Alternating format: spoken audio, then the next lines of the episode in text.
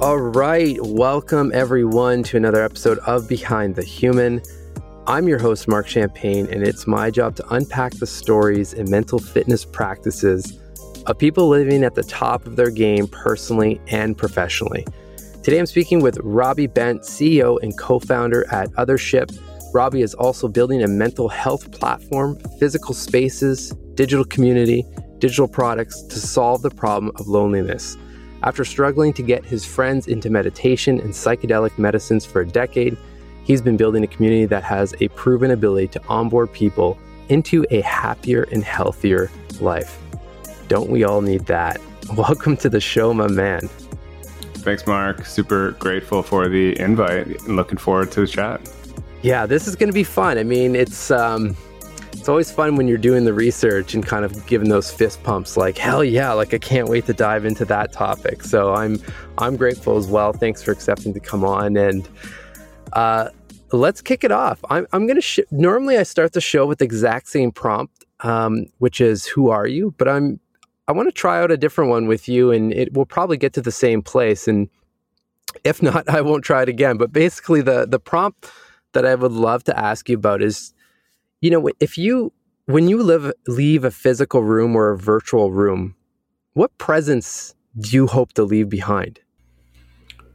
I really like this idea of charisma, which I heard recently, and, and so uh, the definition of charisma, a lot of people think, oh, it means like I'm energetic and people vibe with my message. But, eh, you know, something I heard recently was that it's just the ability to be authentically excited. And what gives mm-hmm. you charisma is being excited about what you're talking about, really, really caring about it. And so to me, when I leave a room, the more authentic I am means that I'm doing things in my life that I'm excited about and hence living yeah. a, a, more enjoyable life. So I think when I leave the room, I'd like people to think like, wow, that guy is doing what he, he wants to do. And he, he seems like happy and excited. Love it. I love it. All right, we're gonna we're gonna chalk that question up to success. That was well said. I mean, you know, I, I ask these type of questions to open up the show just to avoid job titles, right? Like we can find all that stuff in the bios and stuff like that. But I, you know, I'm interested in obviously the you know the, the show title of the of the podcast, like wh- who's behind that human, right? So, uh, beautiful way to respond. And I'm sure this always happens. We loop, we're going to loop back to those characteristics just naturally, or the show will come full circle. So hang on, enjoy the ride. Um, and before we get there, I'd love to know a little bit just, you know, what's the five or 10 minute um, quick summary of just like your story? I mean, I, there's a lot there, obviously, but just the kind of the quick summary version of, of how you got to where you're at now. Then we'll, we'll really dive into Othership and all your work and really get into the practices. Absolutely, and I, I, really like to tell my my story from a relatable and, and vulnerable standpoint. So yeah. people listening, like, yeah, this this could be anybody, you know. So I uh, started my career in finance. I was very much like, hey, I need to be successful, and that was a massive driver. And high school and university, putting up my hand, getting good grades, wanting like attention, right? Wanting to have nice things, wanting to feel love from others, especially as related to career. That's kind of what I learned from my parents was like, hey, if I'm successful, that's sort of like the key to life, you know? That that's yeah. and, and that's pretty common for like type A people. There's this like burning desire to prove something to like kind of fill a hole um, and get validation. And so that that was like huge for me. I worked in finance. I then left finance to do a startup, and you know around 2010 when that was kind of new, and the idea was like, oh, I'm going to build something huge. I'm going to make my mark on the world. I want like yeah, I also yeah. want to be rich and you know, that was telecom, right? It was, yeah. yeah. So we built a, a telecom platform um, for international roaming. So it was like a SIM card that would work in whatever, it would work locally with local carriers, whatever country you travel to. And so raised a ton of money, didn't really know what I was doing, imposter syndrome, like I'm never going to be able to do this. But then half of me was like, no, like you can do this. And made just a ton of mistakes, hired really senior people from like super large companies for a really small company, which is like never a really good idea, which we can we can get into, and uh, exploded the budget. Spent a ton of money perfecting a product, which is something else I learned about along the way. I didn't know anything about like lean startup methods, which is yeah. you know really define the product up, up front and make sure there is a, a, use case for it and that people like it. And for us, we built all the tech. So it had to work in like every single phone in every single country. We spent so much money, you know, $25 million like building out this product. And over the time period, we were doing the research and development and launching, roaming prices kept declining slowly at first and then 90%. So I got in this situation where we'd run out of money. Uh, the investors were quite angry. I, I was, again, like pretty young. We had 100 people working for us, and I slowly had to fire people every few weeks. Um, you know, we had to take equipment out of a data center, move it to another one to keep the company Whoa. going. What was your mental state me. though at that point? Like, how were you feeling? Because it was, it was really poor, like a ton of fear. Like for the, about two years in, it became like we don't have enough money. We need to raise more money. So continuously raising more money, continuously like the results just weren't there because we'd spent way too much to build something that we couldn't grow into it. Mm-hmm. And even if that we had some sales, it just like was never enough. And so there was just this fear of like, you're going to lose your job, you're going to lose all your money. You know, a yeah. lot of my friends uh, had, you know, they're now like 28, they're getting into their careers, and I'm like super worried and like scared. Like, what am I yeah. going to do? You know, and then oh, like, man, am, I, am I a failure? Uh, how do I keep this going? And like, you know, what happens if I have no money? And and this was really like part of my identity was that like I'm a successful person and that's that's what I wanted like so bad. Yeah. And then at the same time, uh, I have ADHD, and so I really love stimulation. That's why I like startups and you know extreme sports, and and I you know really struggled with substance abuse. So alcohol, mm. uh, drugs on the weekends, and started that like started to consume me to to help with the stress. I never had any of these other practices, and so company itself um, ended up failing, uh, lost all the investment. Personally, lost. You know, I, I, had invested most of my money from from finance at that point, and uh, was pretty much broke, living in my parents' basement, and so went through this like really tough uh, transitionary period. And again, just you know, uh, friends are going out for dinner, and it's like, okay, well, I don't know if I can afford to go tonight. Like, how does that yeah. feel, you know, internally? And then it's just like, I don't know what I'm going to do a really interesting there's there's a lot in there to unpack about just like when you fail there then becomes hope and so yeah. the worst part of failing is the fear itself when you when you actually fail you can you know find something new and and when there's hope uh, it becomes much easier to, to move on with excitement. Yeah. Could, was, hold on, can we pause there? Yeah, absolutely. Um, Robbie, because I, I, mean, I've written about this in my own story, and I, I feel like as soon as you lose the hope, like that's when things get really challenging. And I felt like on my side where I felt like we failed or I failed on the on key on the journaling app, like that was the cut. Like that, you know, even though there was hype and, and downloads and all this mm-hmm. stuff, like as you know, the, the, the business model wasn't working out, but that still that that still provided this element of hope, right? Like, oh well, like, you know, someone just covered the app. So obviously, you know, we're still going in the right direction. But so I'm curious from your perspective though, like talk to me a little bit about that moment where the hope was cut off for you like and how did you how did you get it back? So the moment you, you know there was probably two years of continuous financing and it just became more and more clear that the like we'd raised too much money and there was just no way to generate enough sales to to pay that back. And we were just bleeding money because the infrastructure cost so much to mm. run. Like we'd built everything ourselves the software the the sim card uh, the the backend carrier platform for interconnects. It was just really expensive, and so it just became clear like there's no way to get out of this this hole. But we were still raising money versus shutting it down, like trying to make it happen. Yeah, and so it just felt like every morning like a punch in the stomach. Like it just made you feel sick, and and so you know in that case it would have been better to probably have given up when like hey you know we actually made a mistake building this we should have built it for like one phone for toronto you know locals yeah. that are going to England and like mastered that, and so it's just a mistake based on like lack of experience, uh, which is interesting and ties into how we built our business now to validate demand first. But so sure. the hope was cut off. I would say like about two years in, so for two years it was like like okay please will this work but like i don't think it will you know so yeah. just kind of going through the motions and that that when it was was it it was the worst and you know it was the fear of like actually pulling the plug and then finally, it was just like, okay, we're almost out of money. There, like, it's not going to work. The costs are too high to even run the business. Let's just call it. We had went from you know 100 to probably eight employees. Um, we were only like selling one product, and and so it was just,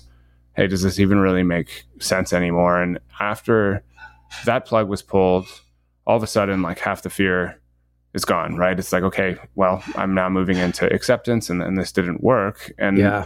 you know, it becomes, well, this isn't actually that scary. I still have the rest of my life ahead of me. And like, what am I going to do next? And then there's a hmm. door open again for the hope. Like, and, and you notice, and with any failure, and, you know, for startups, many of them do fail and it becomes, well, like, what's next? And that next thing just pulls the excitement out of you. So you forget about the old thing. So it can be, it's it's amazing. It's just why failure is not very durable because when mm-hmm. you you fail, you you start something new that will eventually lead to success. So it's all about like perseverance and pushing through, and then not getting caught up when things seem bad because usually they're they're not. And then the second half of my story is like, you know, sort of by luck finding success uh, in cryptocurrency at, at the Ethereum Foundation and and being lucky to have been there early. And so you know, just like when one door closes, it's it's not about holding on. It's like really realistically assessing where you're at and letting go, and then starting sure. fresh.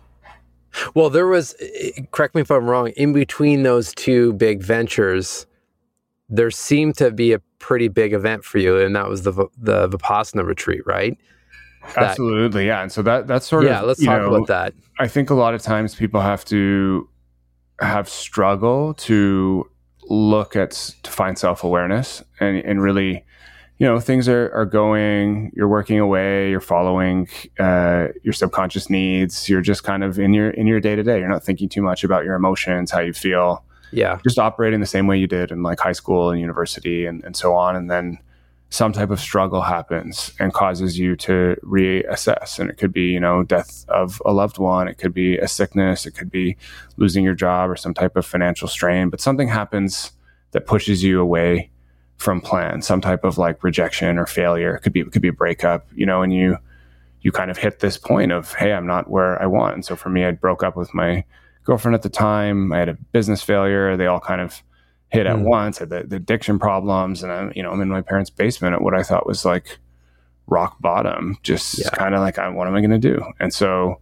you know, I got really into Tim Ferriss at the time, listening to like Tools of Titans, trying to master sure. my morning routine, and like, okay, if I can win the morning. I can, you know, I can win my day. Maybe I can change my life. And and then from that, I realized, okay, I need to change my environment. And so I moved to Israel and was just like, really like what am I afraid of? And I and this is when I actually got into like journaling around questions and like okay. self-reflection and was like what am I afraid of? And you know, I've had fears my whole life. I was afraid of like scarcity and not being wealthy. I was afraid of not being liked. I was afraid of like fighting when I was a kid and like I just had a lot of fears. And so I was like, okay, well, I'm going to conquer my fears, you know? That's the thing I'm going to go to when something is hard, I'm going to like go into it. So that's how I'm going to change my life. And so like I move out to Israel I didn't know anybody. I'm not Jewish. I don't speak Hebrew. I just like went out there to work with one of our investors on finding new companies to look at.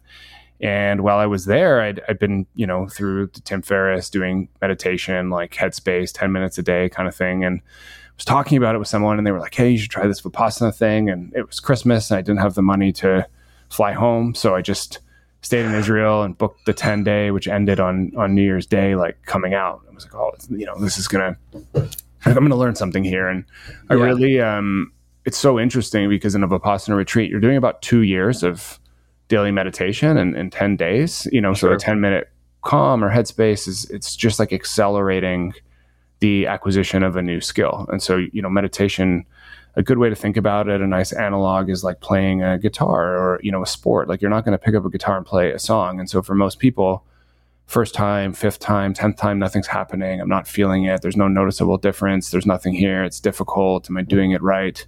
And so when you go to a retreat and you just put in the 10 days, it seems challenging, but it's actually the easiest way to learn because you learn it all so quick and then you sure. and you feel it, right? And humans need feedback. And so when you get that yeah. feedback, you start to feel like, whoa, what are all these emotions coming up? What are all these thoughts that are here? And you start to like assess what they are. So that was my first real okay. step into like I think personal growth and, and transformation. Hello, everyone. I first wanted to say thanks for being here and I hope you're enjoying the show. I wanted to let you know if you're interested, I just launched the Better Questions newsletter designed to provide you with a consistent 15 minute opportunity to pause and think. Because a pause leads to clarity and operating with intention where we all win and thrive. The newsletter is short, simple, and practical, providing with three quality reflective prompts and mental fitness twice a month. But as always, I'll adjust the frequency based on your feedback. Never forget, at any point, you are always one question away from a completely different life or outcome. You can sign up over at behindthehuman.com, which will also give you a free preview of my debut book, Personal Socrates. Behindthehuman.com. Now back to the show. Well, I find, and this is just my opinion, but I find combining meditation and journaling are just it's just such a superpower there because I to me meditation helps still the mind or calm the mind, let's just say, or be more aware and present with whatever's going on. Um, and then journaling helps unpack, you know, what it, what you can now see. For example, it's if you start combining those things, uh, you can really accelerate a lot of work, personal work and development, right? Yeah, absolutely. I mean, there's uh, there's just so many of these modalities that that go so well together. It can be combined with like you know talk therapy, with psychedelic medicines, with breath work, with even exercise, with fasting. So there's so many of these things you can you can stack together. But I think um, some type of self, some type of way to calm the mind and, and find yourself in the body, and then finding introspection is really uh, key just to understand how you feel. And so if I asked most of my friends in my my friend group, like, hey, how did you feel today? You know, what emotions did you feel? I think 99% of people would not be able to answer that. It's not something yeah. we're taught, like emotional for sure relations, emotional intelligence. How do I actually feel and why?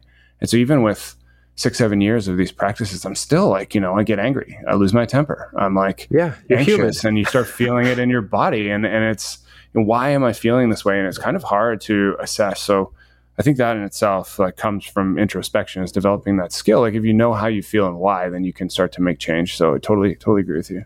Yeah. Well, and I think the other thing too is the the other the the other nice thing about where we're at right now. I think just in society, it's starting to advance to the point where it, it's okay, or we have the permission to talk about this stuff, and people are starting to dive deeper. And then again, being open with others you know, like I was thinking when when when I was going through something that was pretty tough a couple months ago, and I'm in a men's group that meets every couple weeks, and and I just messaged the group, and one of the guys said, "Hey, I'll happy to jump on the on the call just to hold space and and whatnot." And it was just me and my my wife was gone, and my son was with me for the day, and he's like, you know, if you feel comfortable, it's okay to let him know. He's five. He's like, let him know that dad had a bad day at work you know, you don't have to get into all the crazy details, but just like sharing that so that, you know, because kids and, and, people around us pick up on our, our energy all the time, right? And just so he knows, like, it's not something he's done, but I'm, you know, I'm not, I'm a little off today. And it just made me think like, I, I mean, I never had something like that with, with my dad and we, we had a good relationship, but just, you know, like most, just that, that era or that time, we just did not do that. Right. So it's, it's encouraging to see that, this work and this support is is out there and it's becoming more and more prominent in our daily lives. Yeah, absolutely. So really excited about that specifically and creating experiences that allow people to connect is a first step because it's really difficult to invite someone to a men's group. It's like, oh, what is this thing?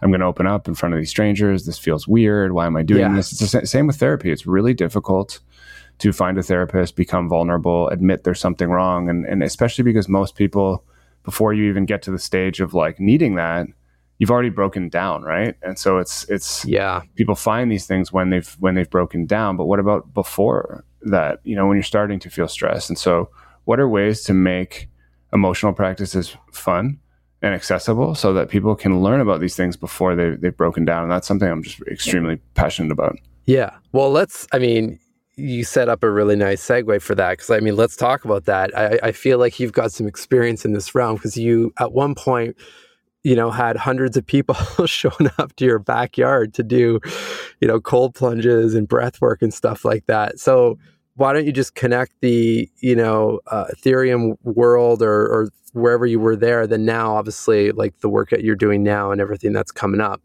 and then we can get into some of those practices. It'd be amazing to to open up the minds of the the listeners as well, like specifically on some of the sound healing you're doing and all that stuff. Absolutely. So you know, had this transformative meditation experience, this retreat. Yeah. On that retreat, I learned about psychedelic medicines.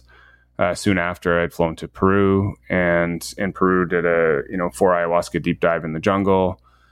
Um, through that, found the source of a lot of these traumas related to like self love, and uh, never drank again. Actually, and so it'll be six years in January, oh, and. Wow during that ayahuasca experience, I had met, I went with a pretty good friend who was really into Ethereum and, and Bitcoin and was a big investor in that space. And he invited me to come out to San Francisco to help his team um, assess crypto projects. And so I was like, okay, this seems cool. Everybody's really smart. And so I moved out there.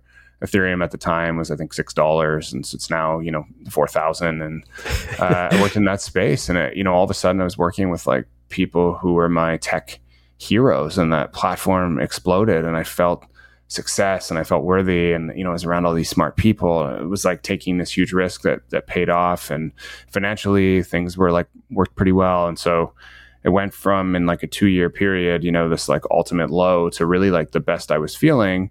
And I a lot of that came from meeting my my now wife uh, who's just amazing and having really healthy support being mm-hmm. sober uh, and then doing a lot of these practices. And so kind of like the daily meditation the daily journaling the psychedelic medicines like you know once twice three times a year uh, really helped make like lasting behavioral change.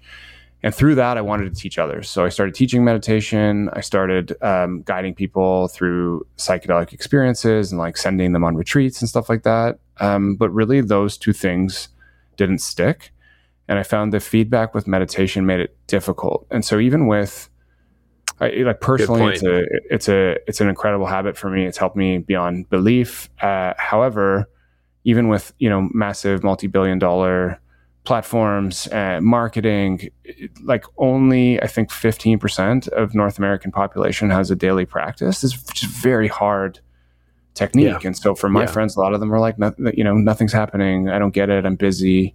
I downloaded Headspace and you know I'm not using it anymore. And so yeah. I saw that, and then with psychedelic medicines, it's a big problem with legality and then like fear around what's going to happen to me. And then okay, well, where am I going to do this thing? And then okay, I've done it. Now I'm coming back. How do I change my life? And so I kind of saw these things working for me because I had this system and this like amazing wife who was super healthy and I was around people who were inspiring me. And so there was a whole bunch of components that made the behavioral change stick. So I mm. thought about that a lot and uh, had moved back to Toronto and I had just, I love bathhouses, like sauna ice baths, like oh, one of my yeah, favorite things in the world. So just like heard about it on Rhonda Patrick. It was actually my yeah. third date with my my wife and we went to a bathhouse together and then we were always doing them around the world. Like probably went to 60, 70 bathhouses and like that's what we would do for fun. And so where are some of the best home. ones? The best one I went to in the world, I think my favorite is in Berlin. It's this place called Vabali, and it's like okay. insane, like legit ten saunas, like multiple cold, cold experiences, performances in the sauna, like cr- just crazy beautiful design. Wow. So that, that I have a funny story about that, which I can maybe tell later. But sure. um, that you know, we, we just loved doing that. And so when I moved to Toronto, I just built an ice bath uh, in my backyard and we started offering it to you know neighbors at first and then friends and then like people that live nearby and just through word of mouth and people posting it on instagram we grew the community to around 200 people. And friends would just would just like show up and be like it'd be you know morning i'm making my coffee and i look outside and people would be in the backyard using the plunge and it was like it was cool. Like i saw yeah. like at first i was doing a lot of this stuff for health benefits and there were a ton of health benefits we, which we can get into but what I saw was a onboarding into the present moment, into a meditative state, into your body. And so, you know, 50 year old lawyer that's been like working 100 hour weeks his entire career and like addicted to the phone, you know? So this is someone you can imagine, like super type A person. I would yeah. see them get in, someone who's not about like spirituality, energies, someone who's like very by the book and get in and I would see their mind stop and kind of they'd be like, what is happening? And so, we really leaned sure. into that and started using like subconscious reprogramming techniques, NLP and hypnosis techniques, helping people learn to surrender in the ice to sensation and let go, and, and doing what we're calling like emotional regulation, emotional training. And it just exploded. So people were like, wow, this is so cool. I want to go deeper. And then you know it becomes winter so we live in canada and so we converted our garage into like a little pop-up with an ice bath and a sauna and a tea room. And so you know the 200 people literally grew to 2000 and we started doing all kinds of crazy classes. And so just adding like okay let's try a sauna in the dark. And you know what? We're going to have everyone set an intention. Okay let's try like some vocal toning with a sound bowl in here. And we're going to have everyone doing like a sea of ohms, you know, or let's get two people in the ice bath and have them uh, connect via an eye gaze and hold hands and connect their breathing, or like let's mm. do hmm. breath work in the sauna. So we started developing all these awesome classes and then realizing like, wow, this is a really amazing way to connect people with their emotions, except we don't really sell it like that, you know, so it doesn't have to be come fix yourself or mental health. It's just like come to this really cool place that feels like a Soho house and yeah. then have your mind blown unexpectedly that like wow you're going to feel gratitude and it's going to be cool and yeah. so that was something that really was unexpected and changed our mind was like having a class in the sauna and cold bath which i actually haven't seen anywhere else in the world um, no neither have i yeah, so that sort of led us down this path of like, wow, there's something really here. So I, I, left my job at Ethereum, partnered with my wife and, and three of my best friends. And so we're now building a flagship space in Toronto with a 45 person sauna, like epic sound system, light system. And so there'll be classes in the sauna, like I, I mentioned. So imagine, you know, 45 people around, everyone breathing, somebody playing like a giant drum and like guiding you through a meditation in super hot space where you have to push it together, kind of similar to like an exercise class.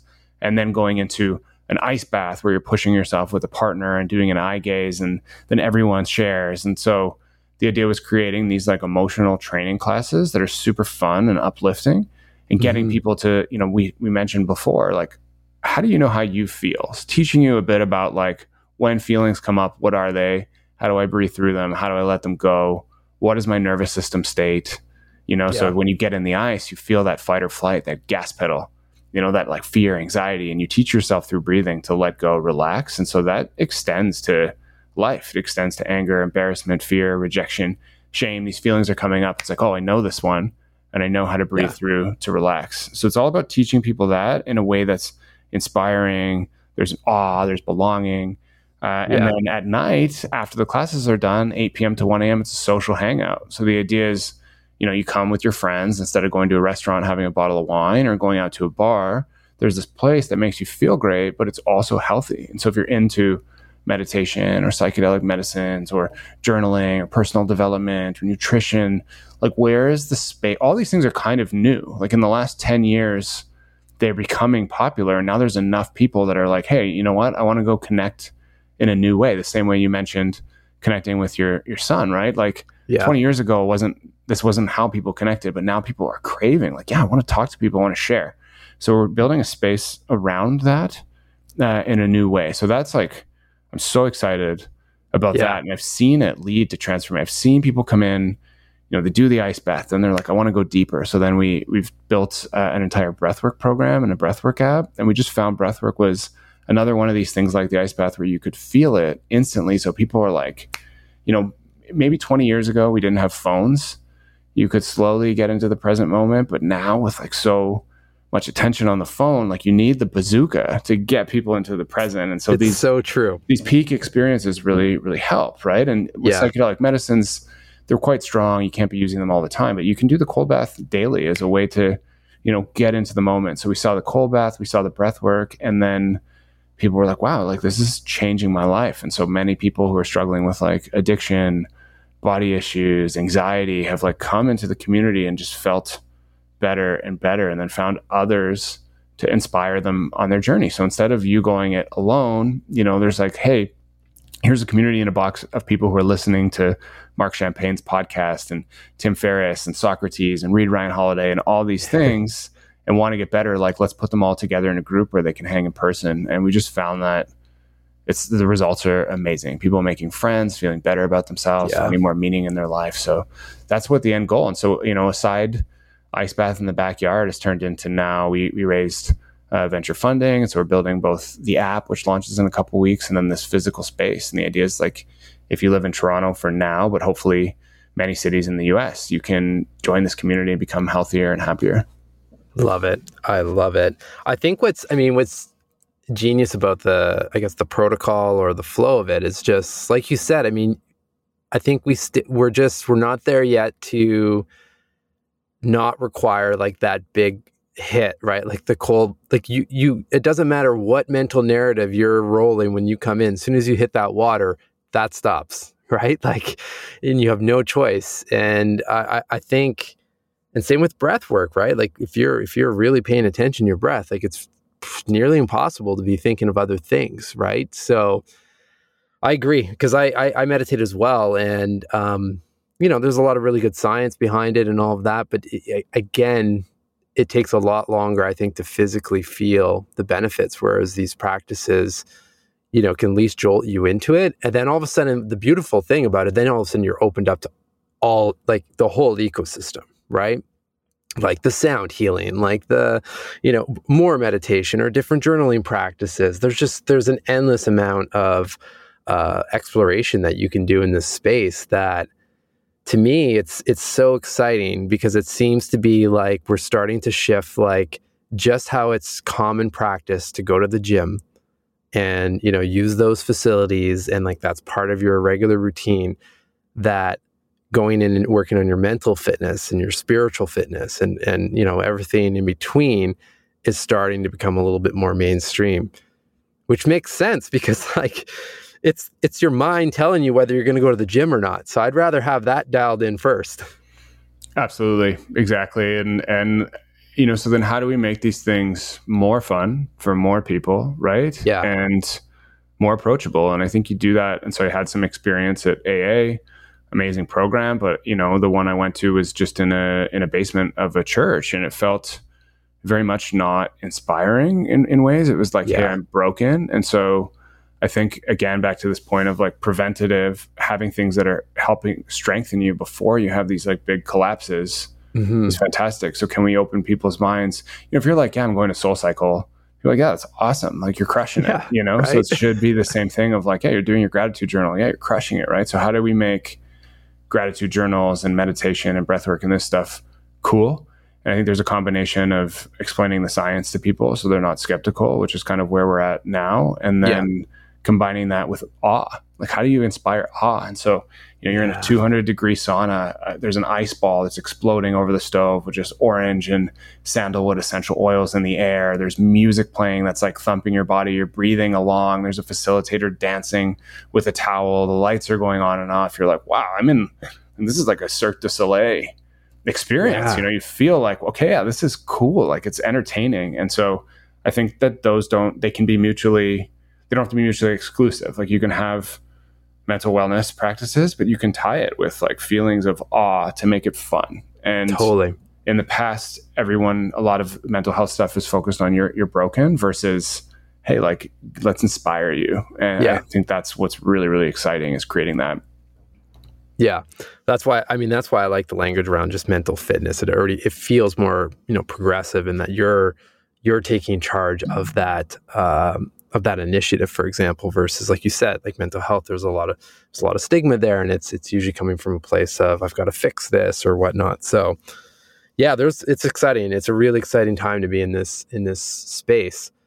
Um, I'd love to just ask you how you're thinking about the balance of online and offline with the services and like because that i mean that's the reality of our world we're still very much connected online and there's a tremendous opportunity for resources there but it's also keeping us online. And then there's obviously the the the human connection part that I know you really believe in. So I'm just wondering like as you're building out these these products and services like how are you trying to tie them together or keep them somewhat balanced so that they they support each other essentially? So I think the the idea is that a physical space that you go to without community can be impactful, but not as effective as if you're doing this with friends or meeting friends in the same mind state. Mm. And then physical space can also be expensive. So, how do you make it accessible as well? And so, I think the juxtaposition is like some things you do want to be doing on your own your, your mindfulness practice, your daily journaling, your daily breath work. And for that, having an app that guides you through in an easy way is super important. And so, for me, I think, hey, I'm coming to this physical space once, twice a week uh, on top of that, it's nice to have a digital community because it's easier to meet people. So while we do have, you know, we're encouraging no phones and uh, you know, sharing in the classes, and they'll be a great way to meet people. Sometimes going at that bar or that new space to a stranger and saying like, "Hey, this is who I am," is challenging, right? But if there's yeah. a digital community layered on top, it's much easier to meet people. So it's you know maybe there's a 30 day gratitude challenge where everybody's sharing, and you see like, oh, Marc Champagne shared that he's grateful for you know his son's birthday. That's cool. I'm going to message him about it, and it's like let's go to the physical space together. So I think the digital aspect gives people a chance to connect in lower stakes. So it makes mm-hmm. it easier to build your community and get familiar. And that can happen on Slack, it can happen via an app, it can happen on Instagram or social. Uh, yeah. And then, you know, it also makes things more accessible. So maybe I can't afford to go to the physical space every week, but I can go every two weeks. And then in the meantime, I can work on my breathwork practices via the digital interface. And then also the, you know, the app itself uh, makes it easier to expand. So we can go to new places. We can start selling in the US to American customers and kind of decide where's the next place to open the physical space. The, the problem with physical spaces, they're just very complex. So yeah. super expensive, hard to staff. You need to hire a lot of people. You know, there's a build out, there's permits. There's just like, it's like to, to, this has been a two year journey to get this space open and, you know, required a bunch of investment, raising funds. And so it's not, approachable to to many. Um, and then by the time we have spaces all over, it's just going to, you know, take years, maybe a decade. And so yeah. the app gives people the ability to like join the community now, become part of it, and then hopefully when the space opens in their city, you know, they can then go. Love it. Well, before I get your journaling prompts or some questions that you float around in your mind uh, throughout your journey, where can where can people find the app and connect with uh, the work that you guys are doing? Absolutely. So uh, in the App Store, both the Play and, and Apple Store, it's just called Othership. Uh, so other and then ship combined, and and the name we were thinking of is really people are coming on a journey when they go through these peak experiences, whether it's your health journey, your longevity journey, your personal journey inward, you know, breath work, hot, cold, these are all these peak experiences that take you somewhere. Hmm. And so we thought it's cool. It's not like a spaceship or an earth ship. It's just a, it's an other ship. It's the ship that like you're journeying on. Everybody yeah. who's coming is journeying somewhere. So we just call it like your ship, your journey. It's the other ship. Love and it. then the other cool thing is like, it's not just where are you journeying, but like, what are you journeying to? What are you working on? And so it might be relationship, apprenticeship, mentorship, companionship, friendship, partnership? What, you know, portion of your life are you are you working to improve or get back to? And so it's just the othership. And so we really like that language that kind of encaptures um, journeying and yeah. Finding, uh, but in a capsule that's like kind of cool and, and funky. And so yeah, so as you can find the app is just Othership, and then if you're in Toronto at Brant and Adelaide, you can come find uh, our physical space and book at othership.us. Amazing. Well, I will definitely be doing that. Um, last question for you, sir. Just what, and it's related to your questions, just wondering if there are any reflective prompts that, you know, you think about on a frequent basis for your own journaling practice or that have helped you in, you know, big life changing moments or decisions. Yeah, so uh, you know, Tim Ferriss in Tools of Titans had a ton of questions he was asking. So at one point, I like took all the good questions and I, I was reflecting on them same. each day. Uh, you, you, know, now I've got your book, uh, upcoming book. That's that's awesome. Again, with like really cooler chapters are laid out by question. Just thinking through like what are the questions, and so a few that have been impactful for me. I mentioned before is just like what am I afraid of?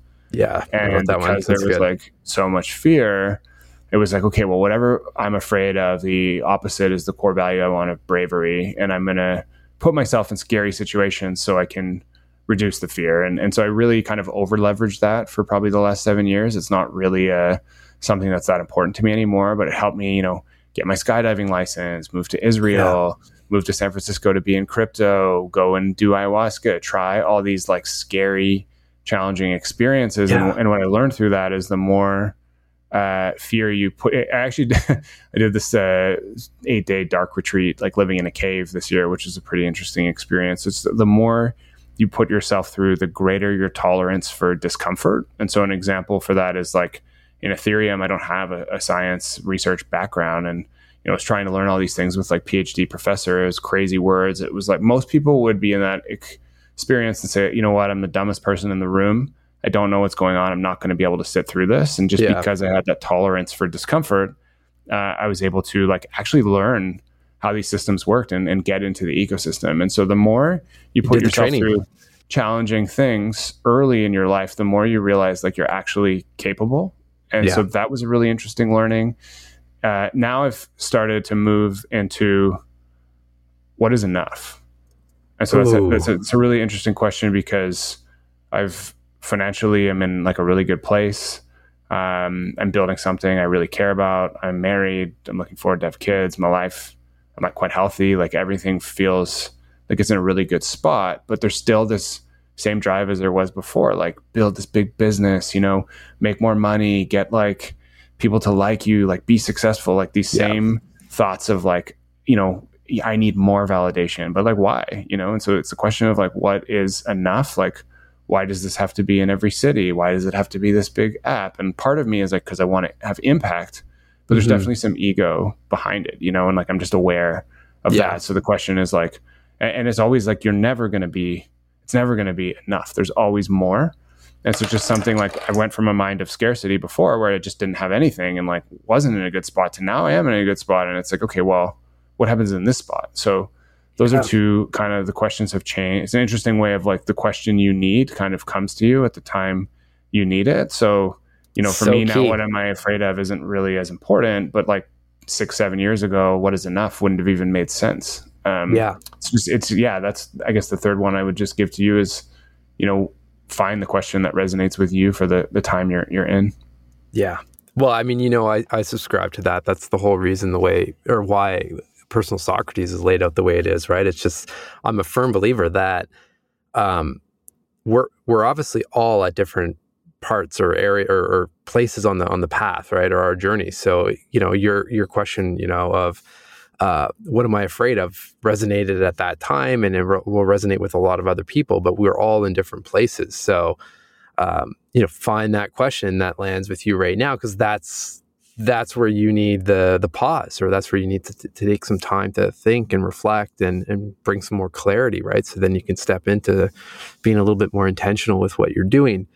Um, so i love that. I love that. And you know what is enough? You, you don't have to give the answer but how do you that's a big question right? Like how have you been approaching answering that?